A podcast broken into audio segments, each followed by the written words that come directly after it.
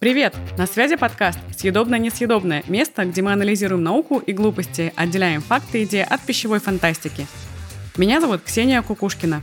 Раньше я часто задавала себе вопрос, что же такое здоровая еда и как нужно есть, чтобы держать себя в отличной форме.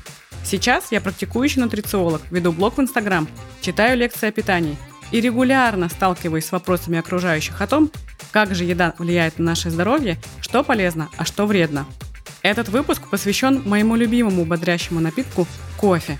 А если быть точнее, кофеину, который в нем содержится.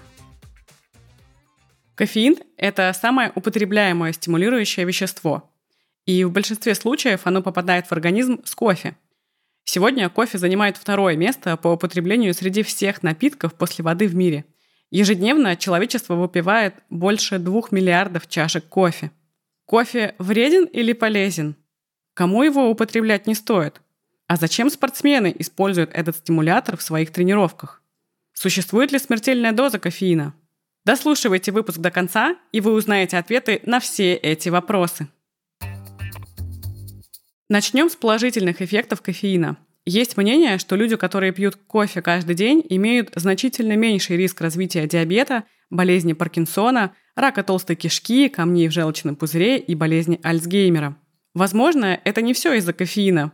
Кофе содержит много антиоксидантов, которые могут оказывать благотворное воздействие сами по себе или в сочетании с кофеином. Но есть абсолютная уверенность в том, что кофеин стимулирует мозг и центральную нервную систему. Конечно, чашка эспрессо не сделает вас умнее, зато увеличит внимательность и концентрацию. А что насчет кофе и спорта? Они совместимы? Кофеин – это эффективная спортивная добавка для видов спорта на выносливость. Для спринтов, силовых технических видов спорта кофеин не принесет ощутимой пользы. Чаще всего кофе употребляют представители циклических видов спорта, например, велосипедисты и триатлеты. Кстати, я сама увлечена триатлоном и в соревнованиях частенько прибегаю к использованию спортивного геля с кофеином, особенно во второй половине дистанции, когда накапливается усталость. Кофеин долгое время был запрещен антидопинговым агентством ВАДА, но на сегодняшний день он вновь разрешен. Для улучшения спортивных показателей врачи рекомендуют принимать кофеин по 3-6 мг на килограмм массы тела. Высокие дозы кофеина повышают физическую работоспособность, но регулярное превышение верхнего предела потребления вредит здоровью. Более того, как регулярное, так и редкое использование кофеина имеют свои преимущества. Все зависит от эффекта, которого нужно добиться. А что же получается? Кофе – это не вредный напиток? У кофеина есть законные недостатки, но они относительно незначительны. Некоторые люди считают, что кофеин вызывает у них нервозность, беспокойство или нарушают сон.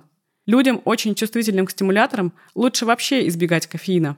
Кофе может вызывать временное повышение артериального давления и на какое-то время увеличить частоту сердечных сокращений.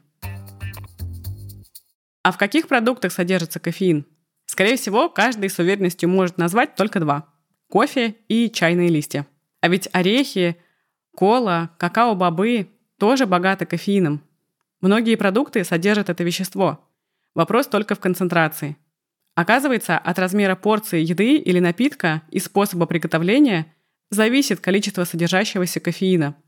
Так, в некоторых энергетических напитках содержится до 160 мг кофеина – в то время как в одной порции шоколадного сиропа всего 4 мг. Даже кофе без кофеина содержит кофеин, просто в очень маленькой дозировке. В порции эспрессо содержится порядка 80 мг бодрящего вещества. Кофеин также присутствует в некоторых более утоляющих средствах и лекарствах от простуды. Эти продукты могут содержать от 16 до 200 мг кофеина.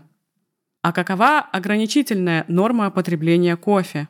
Национальные комитеты по вопросам здравоохранения США, Канаде и Европе согласны с тем, что 400 мг кофеина в день – совершенно безопасная доза для большинства здоровых людей. Это количество, которое можно приравнять к 2-3 чашкам сваренного кофе.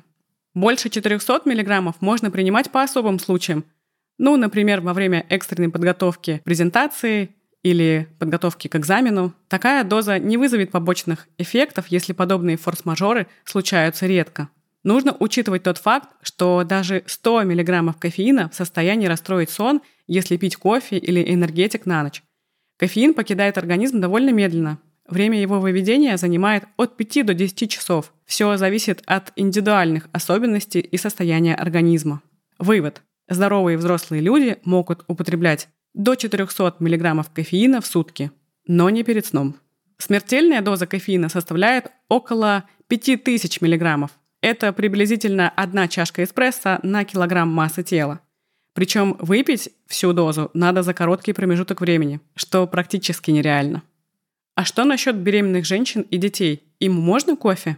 Европейское агентство по безопасности пищевых продуктов рекомендует кормящим и беременным женщинам, а также тем, кто только планирует беременность, ограничить суточное потребление кофеина до 200 мг в сутки. Некоторые специалисты допускают и 300 мг в день. Однако по имеющимся данным кофеин вызывает у беременных тошноту и, что много хуже, риск выкидыша. Клинических исследований, посвященных влиянию кофеина на беременных и кормящих женщин, очень мало, и в такой ситуации потребление алкалоида разумнее ограничить. У беременных время, необходимое для выведения кофеина из организма, увеличивается более чем в три раза – Поэтому кофеин может накапливаться, и выпитое вечером добавляется к тому, что сохранилось с утра. Суммарная доза циркулирующего в крови вещества оказывается выше расчетной. Вывод. Беременным и кормящим женщинам не стоит превышать суточную дозу кофеина 200 мг и выпивать больше одной кружки кофе в день. А лучше вообще свести к минимуму потребление бодрящего напитка. А можно ли пить кофе детям и подросткам? Данных о безопасных дозах кофеина для детей и подростков, как и для беременных, тоже недостаточно. По мнению европейских специалистов, юным потребителям не повредит 3 мг на килограмм веса тела в сутки. В Канаде безопасной дозой считают 2,5 мг. С этим мнением согласны далеко не все. Так, в 2013 году группа заслуженных американских медиков направила в Управление по контролю за продуктами и лекарствами США письмо, в котором призывали запретить в школах продажу кофейно содержащих напитков. Ученые отмечают, что концентрация кофеина в энергетиках надежно связана с неблагоприятными последствиями для здоровья детей, подростков и молодых людей. Надо сказать, что согласно действующим российским санитарно-эпидемиологическим требованиям, в школьных столовых так же, как и в США, запрещается реализовывать натуральный кофе и энергетики. Итак, какой следует сделать вывод из всего вышесказанного – Давайте подытожим. Полезные свойства кофе и кофеина проявляются при его умеренном употреблении. Умеренной для здорового взрослого человека считается порция до 400 мг кофеина в сутки, что эквивалент трем чашкам сваренного кофе или 9 чашкам черного чая. В описании к выпуску я оставлю ссылку на статью, где можно подробнее ознакомиться с содержанием кофеина в разных напитках и продуктах питания. Спасибо, что дослушиваете выпуск до конца. Подписывайтесь на социальные сети проекта, заходите на сайт calorimania.ru, там вы найдете еще больше информации о питании и с помощью формы обратной связи сможете предложить тему для будущего выпуска. Ссылки оставляю в описании. До встречи в эфире. Пока!